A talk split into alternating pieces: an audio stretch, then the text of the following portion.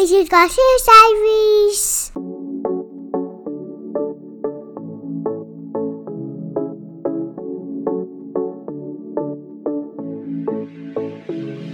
Welcome to the Garcia Diaries podcast. I am your co host, Bethanie Garcia.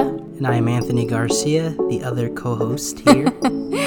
wow, you guys really, really were excited about the first one, and we got such great feedback.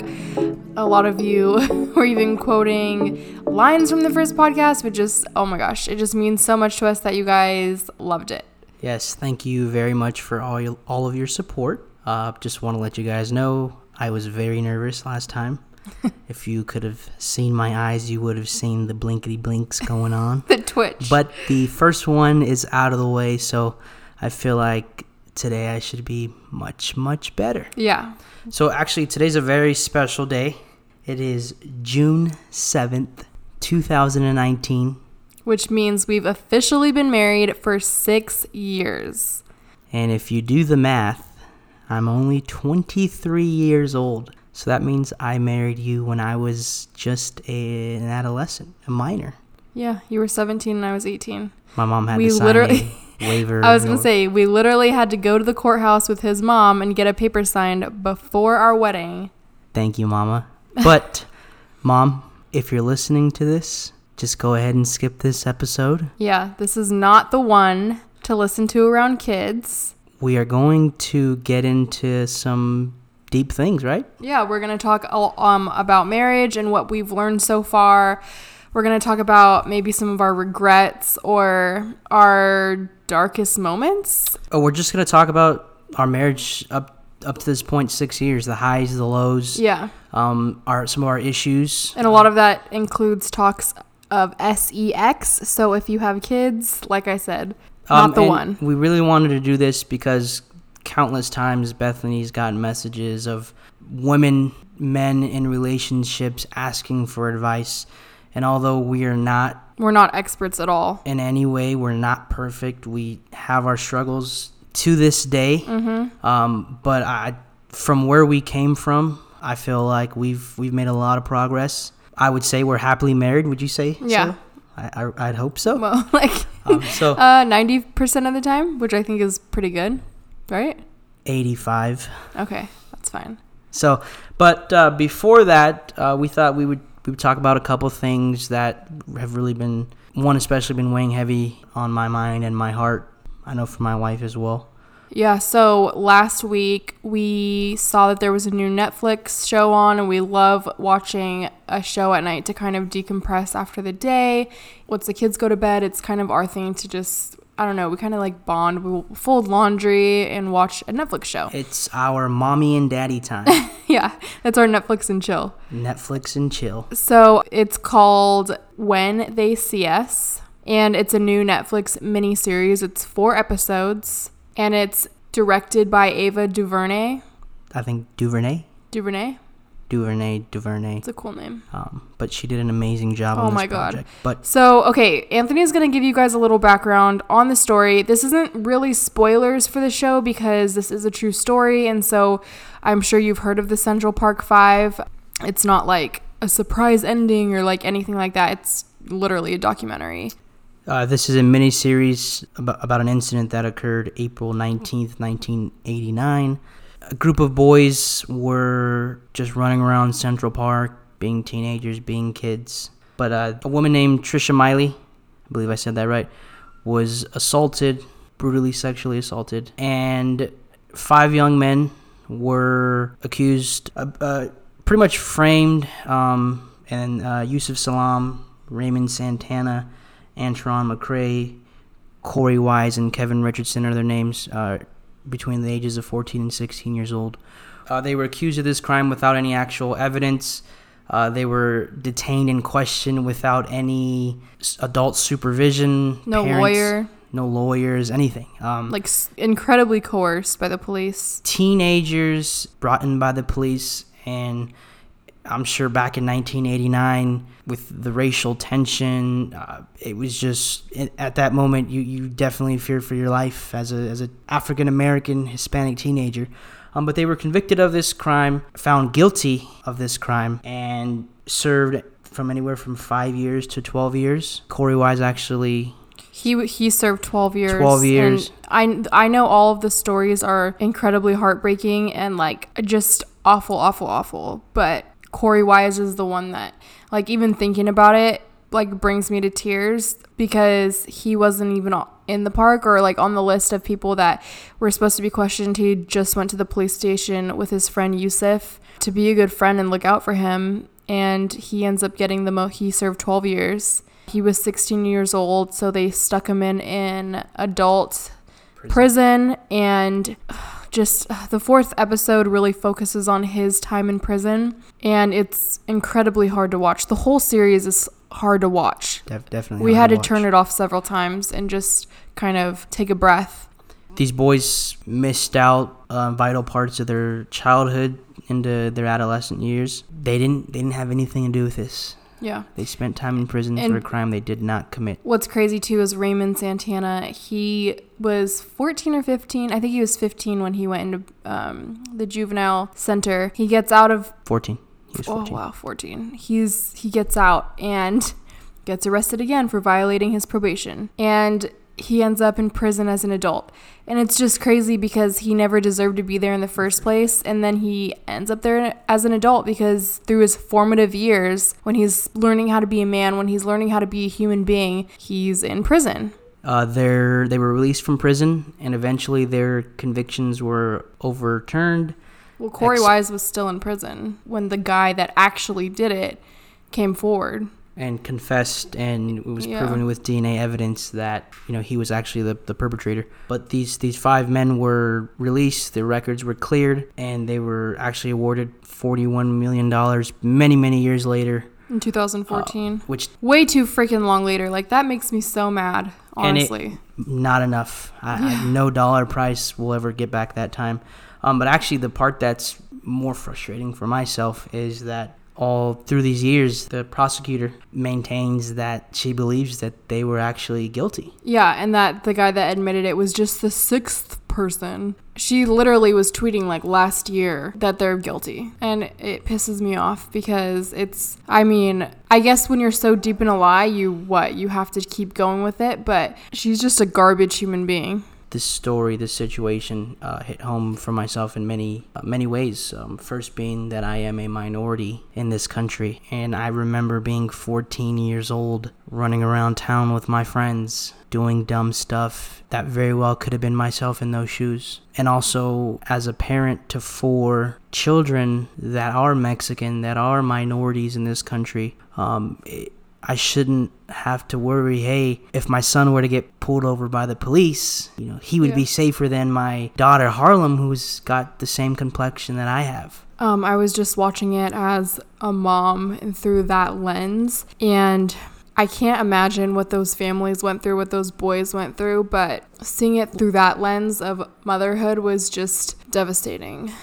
I can't imagine being torn away from my child like that, especially if they didn't do anything. I mean, in general, yeah, I can't imagine that, but for something that they did not do, it's just crazy. Very sad. So, uh, Anyways, all that to say, and and yes, it, it's a great great series. I truly hope that with this being put out there, because I know for myself, I had no idea about this. You know, you hear about the racial inequalities day in and day out, um, and and it happens so often. Um, I feel like people are just becoming numb to it. It's just something that continues to happen every day. But uh, hopefully, this this sparks a fire in, in people. more conversation. more conversations will be had. You know, we will we'll, we'll do more as a society to make a change. Um, and all that to say, we really, really highly recommend this series. It's called When They See Us on Netflix. It's a four part series, so you, I mean, we binged it in one night because we were so into it and like literally stayed up till 2 a.m. It was definitely a hard watch, just as far as, I mean, the story is just devastating and that was hard to get through, but it was incredibly powerful. I highly suggest it. So, whenever you have a few free nights, watch When They See Us on Netflix. Yes, definitely check it out. And if you are not emotionally stirred, angered, upset, something's seriously wrong. Go to you, therapy. and you need to check yourself before you wreck yourself. So, to just go from that to something a little bit lighter, you know, today is our six year anniversary of our wedding, and we've been together for what, seven and a half years now total. So, I wanted to ask you something. You want to ask me something? Yeah, are you ready for it? Uh, this was not in our pre-production meeting. I wanted to ask you a question, you have to answer this honestly. You're on the record. What has been the hardest moment in our marriage for you thus far? The hardest moment in our marriage. Now, are you asking? Is this between between you and I, or just moment in general? I would say, yeah, but between you and I, has there been a moment where you think, okay, we're not, we can't come back Uh, from this? To be honest, th- really the only time I ever had that thought in my head that you know we weren't going to last or we were going to end up getting a divorce was when we were constantly having issues fighting over the, the situation with your dad Mm-hmm. because the crime he had committed in my eyes was totally against my moral values. Yeah. Well, I mean, obviously it's against everyone's moral values, yeah. but y uh, me having a relationship with him, you were against it. Yes, um, and we didn't see eye to eye on that. Truly believe that if we didn't come to an agreement on that, uh, we would not be here to this day. Yeah, and we really did. Ha- we really did compromise that situation, but So that was really the only moment for myself where I feel as though that thought popped into my head. I'm gonna yeah, flip and that. if we hadn't both like really put an effort for that too. I'm gonna flip this question Uh oh. right back to you.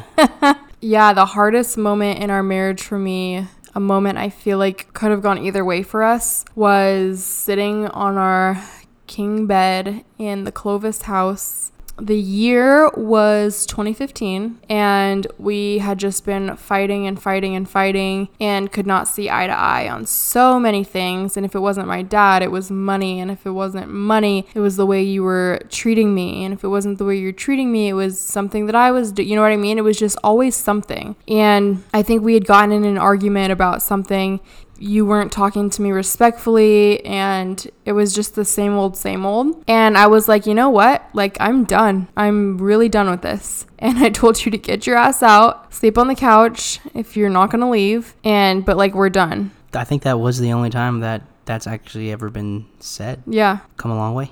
so that was 2015 let's backtrack to when we first met Okay, so as I explained in our last podcast, um, I met you when I was a freshman. You were A fifth junior. year senior. shut up i was a junior so we're a year apart but we were two grades apart So freshman, my freshman year was Spanish class, right? yep spanish And like I said, I was upset that I was there. I sat in the back of the class. moody as hell You sat in front of me. All you did was talk. And I believe that freshman year, we were we friends. Yeah, I think, well, we both played basketball, and I think that we were just like in the same friend groups. No, actually, we were friends because I had a crush on your sister. Yes, okay, you're and right. so I would talk to you. My sister was in Anthony's class in his same grade. I would talk to you to try to get closer to your sister. So that was Yeah. freshman year. And then the summer between freshman and sophomore year for you. So I before my senior that's year. That's really when we got close. got close Yeah. because I would call you he would be with his boys, his basketball buddies, and there was one in particular on his team that was, you know, trying to talk to me. But I, I think I didn't want to talk to him. So, yeah, Anthony I, would I would try to set up like double dates when I was hanging out with him, so I could hang out with your sister. Yeah, but you would call me and you'd be like, "Hey, will you talk to him?" And I'd be like, "Hell no!" And then you and I would just end up talking for like an hour, and we just got really, really close. And then I think in the middle of, of the summer that year, we were on the phone, and I think I made a joke about the San Francisco Giants baseball. you made team, a joke about Buster Posey. Buster Posey, their catcher. and she hung up the phone, and we didn't talk again for the rest of the summer. that, oh so that's that's kind of how the, the friendship started. Now my sophomore year, you're a senior. I was a senior. Yeah. Um, And by the way, okay, we went to a tiny, tiny school. There wasn't a lot of pickings. um, but yeah, I mean, we were really, really close friends. And then I kind of started feeling like, oh, like, well, he's cute and he's nice and he's funny. And, and so I was Yeah. talking to your sister, but at the same and we were, okay, and we were I running cross country. Remember cross yes. country? So I was talking to you, you, and I was talking to your sister at the same time. I wasn't sure who I wanted to talk to because Yeah. you were the older sister. You had a little bit more experience. I thought it'd be cool talking to a senior. So, but I also thought it was cool that I was talking to sisters. Um, Oh my god. He probably told everyone. I'm talking to a pair of sisters Oh, right now. oh, my my What's Theo? Jesse definitely heard about that Oh every time I saw him. But you called me out on it. You said you have to. You can only date one Johnson sister. Well, no, no, no. Backtrack. I think we were talking after school one time, and you were like, "I need to tell you something," and I was like, "Don't say it." and you were like, "I think I have feelings for you," and I was like, "No, we're just friends." And then like that weekend was when I was like, "If you like me, like you have to choose. You can't like both of us." And you said I wasn't. Oh yeah, I told you you weren't worth the drama So because it was my sister. Of course, you weren't worth the drama. so we we stopped talking. Oh, and also my sister didn't ever really like you. Not really. I mean, I think she like liked the idea of liking you, but she was like at that time really intimidated by boys. Probably Yeah. because every time I tried to reach out to her, she One out. time you wrote her like a long letter and she showed me and she was I- so she was like, "Oh my god, I don't know what to do." And I was like, I, I didn't have a "This cell phone. biatch." I didn't have a cell phone, so Yeah. the way I spit game. but the that's probably one of the times I found out like, "Oh, he's really talking to her." But so we stopped talking. So the end of October. yeah. I told you you weren't worth the drama and then you We literally didn't talk to me. Yeah. Yes. So I didn't talk to her because I obviously, if I'm not worth a drama, then you're not worth the words coming out of my mouth. So we didn't talk for like what um I was think it was 3 weeks. Three weeks. we and didn't even look at each other in the hallway and this is a small school so we obviously ran into each other A few weeks later, our school had a talent show, and Bethanie sung a song, and that song was about me. Every word from that song hit a chord in my heart. yeah performed it with my dad played piano i was singing it was a song we, we actually wrote and i think the lyrics were something along the lines of um, i won't get to know you i won't even try i won't get to show you my sensitive side At this point, I hadn't even laid it down yet, and she was oh hooked. but i want to say this the name of the song Okay, what was the name of the song? the name of the song was that's why i cry if you know the enneagram and you know i'm a four you'll understand that So she sung this song after the talent show. I think we talked. yeah you came up to me and you hugged me and we decided, hey, let's Be friends. start talking yeah again. Um, and this was in October, no this was november November. Um, but we didn't actually start dating until December. Winter break. We were on the phone, and Bethanie is like, "Hey, we're pretty much boyfriend and girlfriend. Why don't you make it Officially official?" ask me. And I was like, "No, I'm not gonna ask you to be my girlfriend over the phone." And you asked me to be your boyfriend. yeah So i put you in that position December 23rd. no december 28th December 28th. and we had already had our first kiss and all that Yeah. So we became official over the phone. Went through the senior year, her senior year, my sophomore year. Everything was great. Um, you graduated. You put me on your senior board.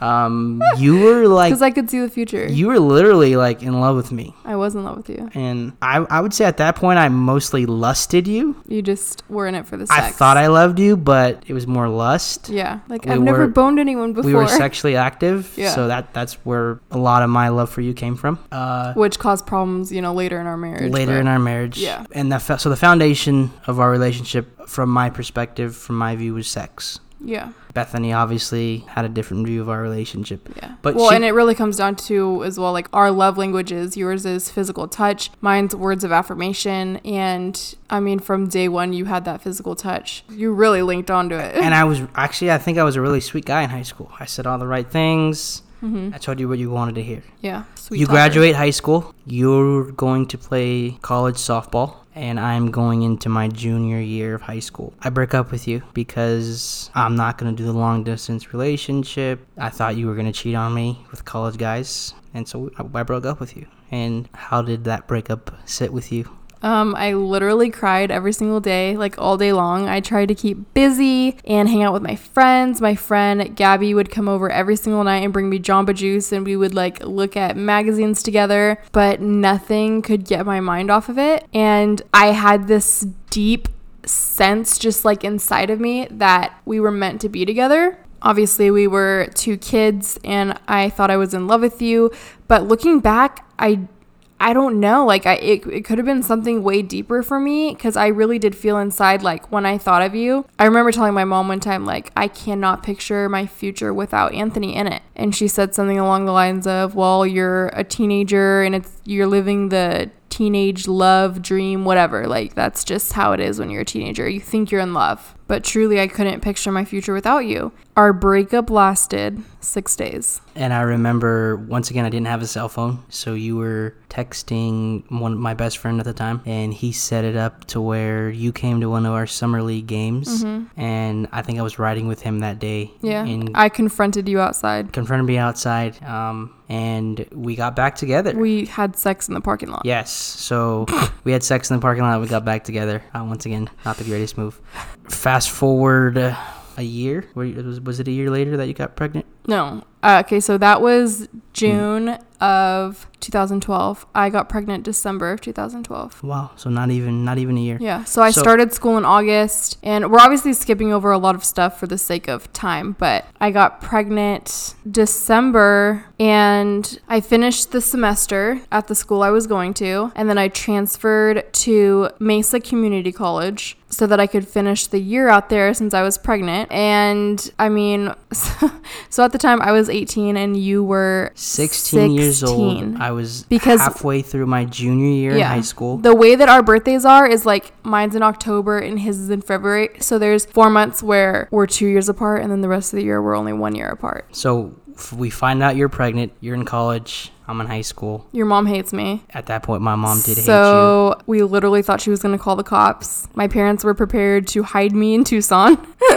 So, uh, but from the moment we found out you were pregnant, we knew we had to figure out what we wanted to do with our lives way sooner than we expected. Yeah, but there was never a moment for me that was like, oh, should I get an abortion? Oh, should I consider adoption? Like, from the moment I found out, it was like, okay, this is what I'm doing now. Like, this is my life. This is God's plan for me. And this is my baby. Like, whether you were in it or not, I don't know. I never felt like you weren't in it. Like, I felt, Oh. I never had a moment in my pregnancy where I felt like, oh, he might leave. He might give up on them. And us. and for sure, from day one, I knew that I was going to be the father that my biological father was not to myself, and I knew I had to man up, step to the plate, and and take care of my child. And also, I know this sounds really dumb, but I grew up in a religious family. We went to church, um, and I remember I always had this thought in the back of my mind, like if you have a kid out of wedlock, your kid will be a bastard child. yeah. Um, and so That was ingrained in both of us yes. being religious. That like, that you are- don't have a child out of wedlock. Exactly. You don't. Or that, you know, if you have that kid when you're not married, then that ch- child will be cursed. So we decided that we needed to get married. Um, so 17 years old. And our parents both, I mean, I don't feel like they pressured it, but they, they definitely both wanted us to get married. yes. Both of our parents. To do it in the right way. Yeah, Quote yeah. unquote, in the church's eyes. Even though we didn't, I didn't go to church at Yeah, I that didn't go to church either. um, but so 17 years old, we get married. Yeah, you were 17. I was 18. June 7th, 2013. I was six months pregnant with Brooklyn. But I, I think maybe three months before that is when we first moved in together. Yeah. We got our 609 square foot apartment. No, no, no, no. It was 700 square 14, 714 square foot apartment eh, but it was $609 a month. a month. You're three months pregnant when we move in together. You, your family was pretty well off at the um, time. At that time, and but our my family was majorly struggling because my dad was in the midst of a couple you know scandals that we can get into at a later time you lived a pretty Yeah. comfortable life up to that point. You had your own bedroom for crying out loud. which was like crazy to him uh, before I moved out of the house, there was four of us in one bedroom. We had two bunk beds. So you, you know, your your family had a six bedroom four bathroom house with a pool and a spa and a basketball court and i moved into this little tiny so your one living bedroom your living standards were way up here. My living standards were already low. Um, so you kind of you stooped down to my level. yeah and you thought we were living good like you were like oh we got our own place like this is cool Yeah, so I, I I was definitely proud of what we had at that point. Even though I was working at a grocery store, you were working retail. We didn't have a lot of money, but I felt like, hey, we're married. We have our own place, a, Yeah. a place to bring our daughter to when she comes home. So We- we're mostly proud that we weren't living with like our parents, with our parents, or exactly. grandparents or anything um, early on, I think the first marriage problems we really, really had was money, financial. We didn't have No, I would say mental health. mental health. because I was really going through I was struggling majorly. I had even through my pregnancy I had anxiety and I mean I've always struggled with anxiety since I was a child, but I was depressed, I was anxious. It was the stuff with my dad that my family was going through. It was, you know, being pregnant and all the hormones of that and it was just being married at such a young age. Everything I felt the world was crushing down on me and I literally was breaking down. You Yeah. were breaking down. And for myself, I had no idea what anxiety was, how to deal with mental health. I was raised, hey, you suck it up and you keep going. Or if you're scared, that- you pray about it. yeah, mental health is for white people. Yeah, or o- only white people have mental health, you know, or um, have mental health issues. have mental Yeah. health issues. so I was I had no understanding of it. I didn't believe in it. I thought it was all in her head. So I was real just rude about it. I didn't listen to you. Well, you need to do this. You need to do that. Or you know, I was always trying to give you recommendations on what to do to fix it, and I didn't truly understand it. Yeah. So I remember because at this point I had gotten a job at UPS, so I was working overnights into the early morning, and I remember getting phone calls from you, freaking out because there was a there was a helicopter outside shining its light into the neighborhood, and you're freaking out And and because not the just ghetto freaking out, but up in yeah, the air. but literally like trembling on my knees, cannot move, shaking because I've never. First of all, I've never been alone in an apartment, and I'm in a strange part of town that I've never lived in before. Like I before I moved straight from there from a house with six people in it. You know, I was just ridden with fear. And I would be like, "Why are you calling me? You should be asleep right now. You know, you're Yeah. pregnant. You need to take care of your baby." So I'd come home from work and we would sleep all day. Mm-hmm. Mind you, on at this point, it's still my junior year in high school. I was doing some online schooling. Um, no, Yeah, I was going to the school I think it downtown was Mesa. summer, but yeah, okay. But I was I was still in high school, so I'm working a full time job, married, and still in high school. So I'm still trying to find myself while also trying to figure out How to This- have a family? this family stuff. Yeah. So that was early on, and then a big thing for me was the the money, the finances. Yeah. You weren't working. Yeah. I was bringing in the income. Wasn't a lot of money. Yeah, because once I once I really started getting pregnant, I quit my job, and I really wanted to be a stay at home mom at that point. So the the money was a big thing, paying our bills. Will will the, will the bills get paid? But the biggest thing at that time was the situation with your dad. At that time, we were in the midst of all of the things that he did that he would eventually be arrested for, and he's in prison now. But he he is in prison for sexual exploitation of a minor, and so all of those things going through that. I was 18 years old, pregnant. I had siblings that I loved and cared for, younger than me, that were in the house with him. My mom, like it was just, ugh, it was a hor- it, it was a horrible time for me. And so Bethanie was was really involved in that situation. She wanted to be there for her family, and I was totally against it because. Well, I feel like we'll get we, we should get into that in a, at a different time because that will just take up the next three yeah, hours. Yeah, but I was totally against it. Yeah, I- so I that was a big she fight. Cut off all ties with him, especially with us a few months away from having our own child, and we would literally have fights because she, when I was at work, she went over to her parents' house, and something happened over there that made her upset. So then she would come home and try to vent that to me, and I'm like, "Hey, you shouldn't have been there in the first place." So it would turn from her trying to express her emotions to Yeah. myself to me saying, "Hey, well, I don't, I don't think you should have been there anyway, so Yeah. I don't want to hear about it." Yeah, I don't care. And And, so it would just was- escalate into these huge fights, and you would leave, and you, I would be sitting there crying, and it, yeah, it was there was so many fights that went like that. Um, so that that was the big the biggest thing, but also the sex. You're pregnant. Your body's going through all of these Yeah. changes, morning sickness, I didn't want you to touch me. and she, and so you know, six months ago we were having sex every day. To now you don't want me to touch you. So I I took that personal. I didn't understand what happens to a woman's body when she's pregnant, the changes. I took that personal, and literally I'd say let's have sex, and you'd be like, no, I don't feel like it, and I'd walk out of the house. Yeah. And I also feel like for me, there was a lot of shame um, and guilt for even having sex with my husband. Like, I felt shame and guilt just because of the way I was raised.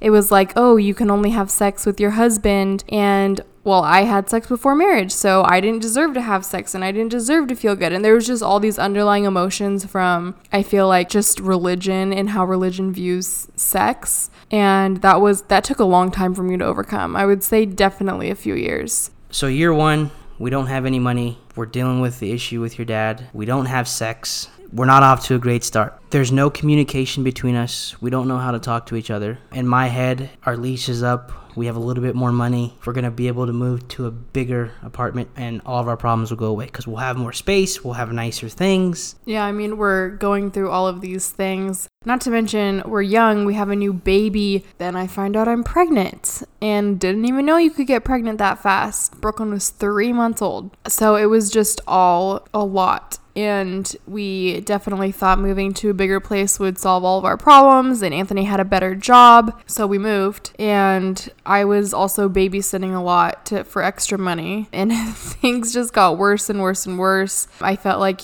you were mean to me all the time and like little tiny things would turn into full blown fights and it was every single day. And I think at this point we didn't know how to communicate our problems. No, yeah, we So literally we knew something was wrong, but we didn't even know where to start to start dealing with these issues. Mm-hmm. Time passes. We were still having issues. It's hard to admit this, but I, I truly, you know, I was verbally abusive.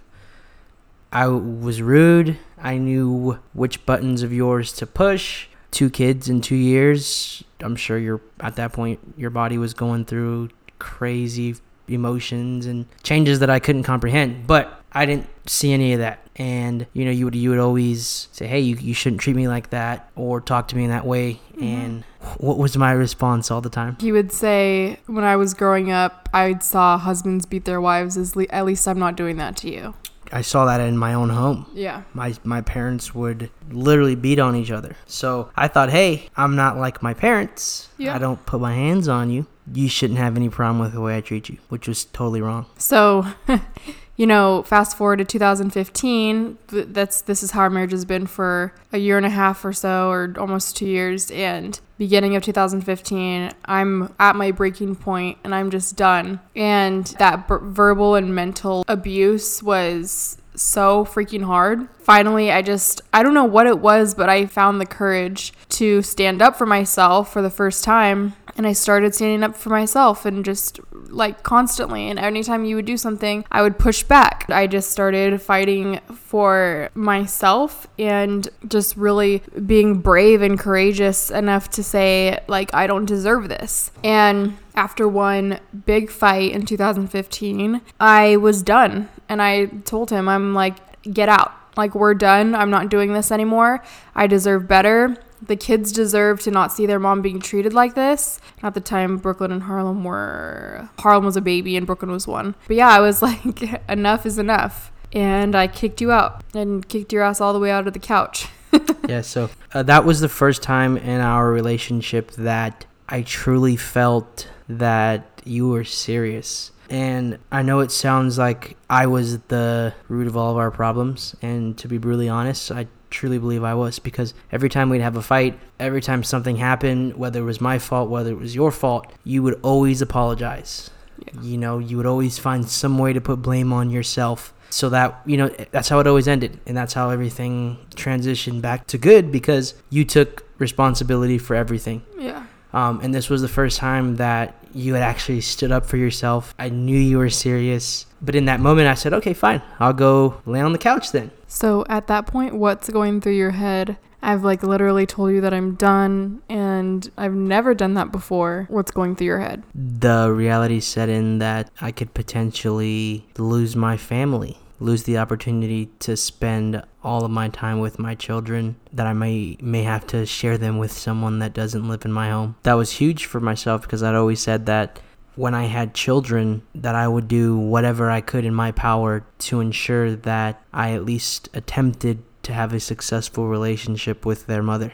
We weren't having a successful relationship because of the way I treated you. So I just sat on the couch. I didn't want to lose you. I love you. You're my high school sweetheart. I literally grew up, am growing up with you. You're all I know. Yeah. And I, I just didn't want to lose lose any of it because I felt like what we had was precious. So I went back into the room, maybe got a little teary eyed, And I think I just said, I'm sorry. What do I need to do to be better? What do I need to do to, to change your mind? hmm And that's when you just kind of laid it all out there for me. Yeah. And those five hours that you were out on the couch, I was planning what exact, like, I think I wrote down everything that I needed to be different in order for us to stay married. It, it didn't change right away. Like the next morning, it wasn't different, but it slowly every single day got better and we moved in a better direction. I really had to do some soul searching. I really had to sit back and examine myself. And instead of looking at all, all your flaws and the things that I thought you did wrong, I had to tell myself, you know, what, what can I do to, to make things better? Instead of what can you do? Yeah. So I, I started taking initiative, doing things, um, and really just watching what I said. And I think too, like, we made rules that, like, when we're in the midst of an argument, like, we don't leave, And we we actually had to, to kind of set rules. no leaving. because from very early on in our relationship would just leave get in the car drive around the block or just go get in the car um, Yeah. in my head i thought i was diffusing the situation but for you Yeah, mm, I felt like you were abandoning me. I I just felt like we were supposed to stay together and work it out, you know? so that was that was a big one no leaving and i actually told you to call me out more if in there's ever a moment where i'm doing something wrong or i feel you know you're you feel like i'm treating you the wrong wrong way i told you hey call me out in that moment Yeah. So that way, hey, either I know I'm being a dick, change it, or maybe I don't even realize I'm being a dick in that moment. Well, the other thing that was kind of off was, you know, my after having two babies, like my libido was shot to hell, and I didn't want to have sex at all, and I didn't want you to touch me, and I didn't feel like turned on ever, and we decided to Explore ways. Yeah, because I wanted to have sex. I wanted that intimate part of my relationship back with my husband, but I just like felt so lost. so I think because of the way I was raised, it was that like sex is bad, blah blah blah. Anthony came home one night with this little bag, this gift bag, and said he had a present for me. And I open it up and it's a vibrator. And I'm like, what the hell is this? And he's like, I thought maybe, you know, we could try it during sex and see like see if that helps you at all. So we, you know, we had this conversation. We agreed that we're gonna change things. I'm so desperate to get laid. I turned to my handy, trusty source, Google, and was like, "Hey, my wife doesn't want to have sex with me."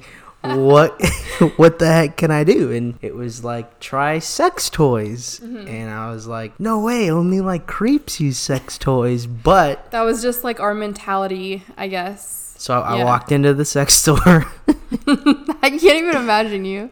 Can I see your ID, sir? It was really weird. And just kind of pick something out. I'm pretty sure you like asked for someone's opinion. No. I thought you asked the lady. you didn't talk to anyone? No. Oh my gosh. Nobody. I found this really cool one. So, anyways, he gets home and I'm like, nope, nope, nope, not gonna do it. And he's like, come on, like, let's just try it. Come on, like, please, like, we're, please. And then he started bawling his eyes. No, I'm just kidding. but You've never seen me bawl my eyes out, first of all. anyways, so he we tried it and literally from that moment on in our marriage, I can't think of a time like where our sex life hasn't been good since then. It's like it like lit a fire Yeah. in your vagina. I, Sometimes oh it's like get off of me. yeah, like it really really helped my sex drive even through Baby number three and through four. baby yeah cuz then right after this we got pregnant with Deuce and then through that pregnancy through after Deuce and then through Bronx like we my sex drive stayed it didn't plateau like it was all good Because as I got fatter and fatter, I got slower and slower. oh my god and trusty old spotter won't ever let oh you down. oh my god so the crazy thing is that I recently read a study that said that men orgasm about 95% of the time during Ah! sex. Stop. Uh, during sex and women orgasm 69% of the time. And that was kind of crazy to me because I mean first of all, why do men deserve more orgasms than women? in the whole sex toy arena it's funny too because i actually had someone during a q&a ask like how do you like help your sex drive after kids and i put on my story and I said, DM me for a link. And I got literally like 300 messages from women saying, send me the link, send me the link. Like, I'm desperate. And what I suggest is this brand called Backstreet Toys. You can get it on Amazon, it's $20. And they have free two day shipping. So get on it right now. But these little vibrators are amazing, and you like actually use it during sex. It's not. I mean, I'm guess you can use it by yourself, but it's something for us that we like use during to just make my experience a little bit better. edge. Yeah, yeah. So, all right, but uh, fellas, and oh, by the way, I will add the link to Backstreet Toys in our show notes because I know you guys are all gonna like die for it. it truly hurt my pride walking into a sex store and looking for sex toys because Because you felt like you couldn't do that on your own. on my Yeah. own exactly. But fellas, I would just recommend if you're having if your wife is having trouble you, you know and like doesn't have that sex drive and but she wants like obviously don't pressure her because your body goes through a lot of changes after giving birth and it takes a while to even be like her to even have the energy sometimes. But like if she's wanting to have get her sex drive back like so many women that follow me that's mm. definitely an option. And you know what doesn't hurt your pride what clicking order on Amazon versus having to walk For into sure. a store and like feel shamed by people and like people are exactly. watching you. It's it's kind of weird. I mean, even how many fellas out there even going to the grocery store trying to buy con- condoms? It's weird because you got to go find this dorky person up at the front and be like, "Hey, can you pop the cage open for me so I can get some condoms?" Um, but just put that pride down. Um, even if you have a great sex life, that stimulation that happens to the to my wife, it just kind of Okay, I think we're getting a little too in detail right Okay, now. Fellas, give it a go. Because even if you're not having sexy problems or you don't think, if you think you're laying it down, I'm sure spicing it up in the bedroom um, will just kind of push it over the edge. Um, and I would imagine, I would think most men are driven by sex. So, sex toys really saved our sex life. No, like seriously, I tell everyone that. I tell literally everyone that I feel that sex toys or vibrators saved our sex life, which kind of in turn saved our marriage. But you also like all those changes that you made. Beth loves anal beads. Oh my god, I've shut up. that is not no, true. but okay. So all jokes aside, our sex life is going strong. Um, we're talking so- about 2015. yeah, so sex lives on the the up. You know, we're The going uppity up, up. uppity up, up, up, and now I'm more. Even though it's selfish, I'm selfish in hindsight. I'm even more open to listening to you. Well, I I don't even know if it was because of the sex or just in general of us like we were like a unit, like we were communicating better. You really wanted to change and I wanted to also like I wasn't perfect at all. I'm still not and we just wanted to work together to have a great marriage and we wanted to we made that conscious decision together that every single day we were going to put effort in. I started to read articles on what is anxiety. You- Yeah. you would send me links. Yeah. Um, I did research myself, and I learned what triggered you, what pushed you over the edge. Yeah, and, how to help me. And he and I, he actually is the one that encouraged me to get on medication because I hadn't been on it ever in my life, and I should have been on it since I was in high school, probably. But yeah, he was the one that encouraged me to actually get on medication. And once I did, I mean, that just changed even more for us. I just was happier in general. And I think if I had been on meds our entire marriage, I don't know if I would have like been done earlier or if I would have been able to like stand up earlier and say like no more of this or I mean I don't know what would have changed but I wouldn't really trade anything of what we went through because I think it taught us so much and especially for you being so I mean you're younger than me and being so young like you had so much to learn about even how to treat women and be a father be a husband and all these things happening at once Exactly. Everything happened at once. So I was learning all these new parts of life, yeah ways of life. We we we started to get on the same page. Yeah. I kn- I felt like I've always knew you. you've always known me I've always known you. I knew what you liked, things like that. But I've actually started to understand what what's going on in your head. Yeah Um, And that brought us way closer way together. closer together because I was aware of what Yeah. what's going on. That makes sense. Um, I've never. I don't think you'll fully ever understand until you've been through Well, it, you know? because when I have anxiety, I just blink. So but you know, we were we were on the same page. And then, you know, I'm getting, I got pregnant with Deuce, gave birth to him, and then he's diagnosed with this big, scary word, craniosynostosis. We've never heard of it in our lives. We don't know what's going to happen. Our infant baby, two month old baby, has to have brain surgery, essentially. And I feel like that was a defining moment in our marriage that could have torn us apart or brought us closer together. The the situation with Deuce, I mean, it brought us closer than ever, closer than peanut butter and jelly.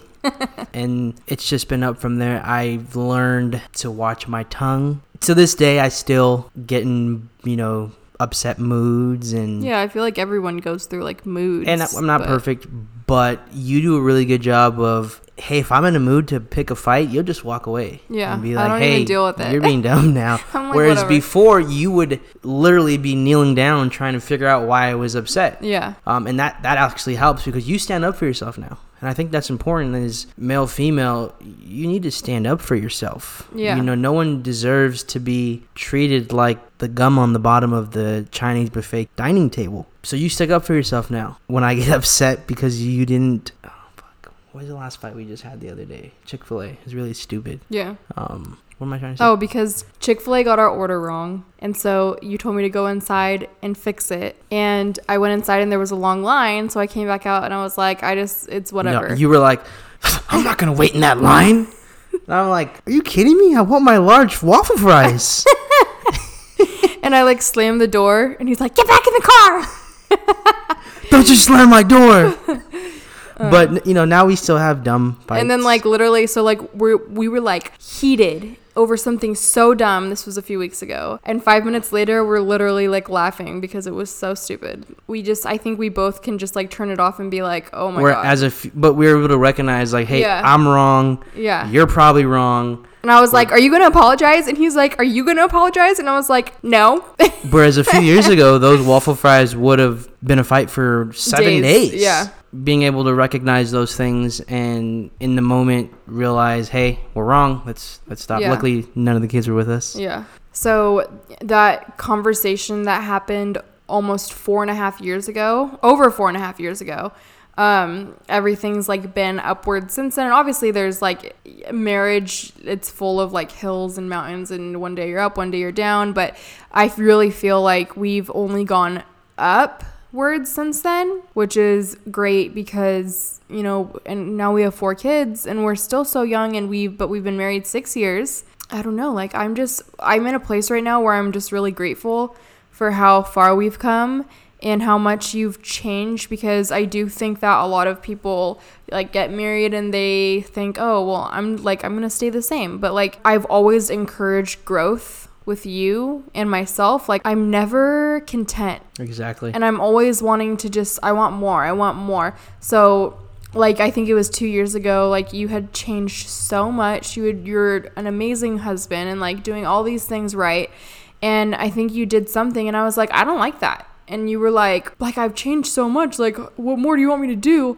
And I'm like there's always more you can do. Like there's always more things you can change. There's always ways to better yourself. And I feel like that's always been a theme for me that I'm just like there's exactly. always and, more. and I always want to be better for you, Mm-hmm. and be the best man that I can be. Yeah. Um, and what always sticks in the back of my mind is the way that I treat my wife. What I want my daughter's husbands to treat them that way. yeah. Um, and that's kind of what I live by. Is would I be okay with someone talking to my daughter like that Yeah. or saying that to to them? So And now you're like freaking the better person in this relationship. Like I was the better person when we started. I don't know about And now I that. like suck at every I'm a better I'm a better housewife, but I don't know. If Yeah. No, you're honestly like the how you've grown in the past few years and like matured and stuff, it's crazy. Like you're you're just an incredible husband and I feel like I can always talk to you. I feel like you're always supportive of me. I feel like we're just like we just sync and vibe and yeah. Thank you very much. You're a pretty okay half-ass housewife. I myself. But no, it's been amazing. This journey is far from over. We've got lots of stories. We've truly, it's truly been a roller coaster. Yeah. Um, but I think that's that's all made for who we are today. Yeah, it's been we've been through a lot, but it's all been so worth it to So- get to this point. To paraphrase, I was a dick. Bethanie's been perfect. Oh my god. Um, and I'm sure many of you guys can relate that, you know, per- marriages aren't perfect. Four and a half years ago, Bethanie and I were on the verge of a divorce. So, hasn't always been gumdrops and lollipops. um, and we just hope that by sharing a bit of our story, hopefully it made sense to you guys, that um, if you are having relationship problems, that, you know, maybe you can grab a hold of something we said and use it in your own lives. And whether that be sitting down, having a conversation with your significant other, looking to get professional help, or spicing up your uh, Bedroom. Spicing it up in the bedroom. Um, do it. yeah, do Um, it. because it's so worth it. But make sure you get on the same page with your significant other. I think that's one of the biggest complaints I hear from women that follow me and message me is that they don't know how to get through to their partner. So I think really sitting down and having those conversations. I also highly recommend therapy because having a mediator really helped us, and so I really think that that could help. It's always always good to have that third party. Um, so all that to say, we obviously have so many more stories to tell, and we're so excited that you guys are here listening to it. And we, we, I, I loved that we got to share this story on this day because I think on Instagram stories and on my blog, it's like that highlight reel of like we're always having fun, and like we do have a great relationship now to where we pretty much are always having like a good time, but it has not always been like that. And so I think taking that veil off and showing the the real past of us, it's probably probably shocking to a lot of people too because a lot of people just don't see that side of us and they just see like the funny foodie Anthony of like always making jokes and stuff and you worked really really hard to become this person. And, And, I'm working every day, yeah, every day to get better. that's something to be proud of. Well, thank you. Thank That you was much. so western. You're like, "Well, thank you." But yeah, six years of marriage for us. It's been totally worth it. yeah. I love you. I love you too. So if you're Are we gonna there- end every podcast like being sappy toward each other? Because you're trying to get laid after every single time. That's my goal. every second of every day. If you guys have any questions, any concerns, you want to tell us your stories, go ahead and reach out to the Garcia Diaries. Thank you for tuning in. We are on Spotify. We're now on Apple Podcast. So subscribe. And if you don't have either of those, you can just go to thegarciadiaries.com and we have show notes. Every Monday, a new episode drops. And so we are so excited. Hey, and shout out to the lady in the Chick fil A drive through line that said she can recognize my man bun anywhere. She's like, I love your podcast. we were like, what? Hit us up. Let's grab lunch sometime. uh, all right. And if you're in, Do you hear our kids right now? They're supposed to be all sleeping. and that's where we leave you. peace. This is Garcia's Diary.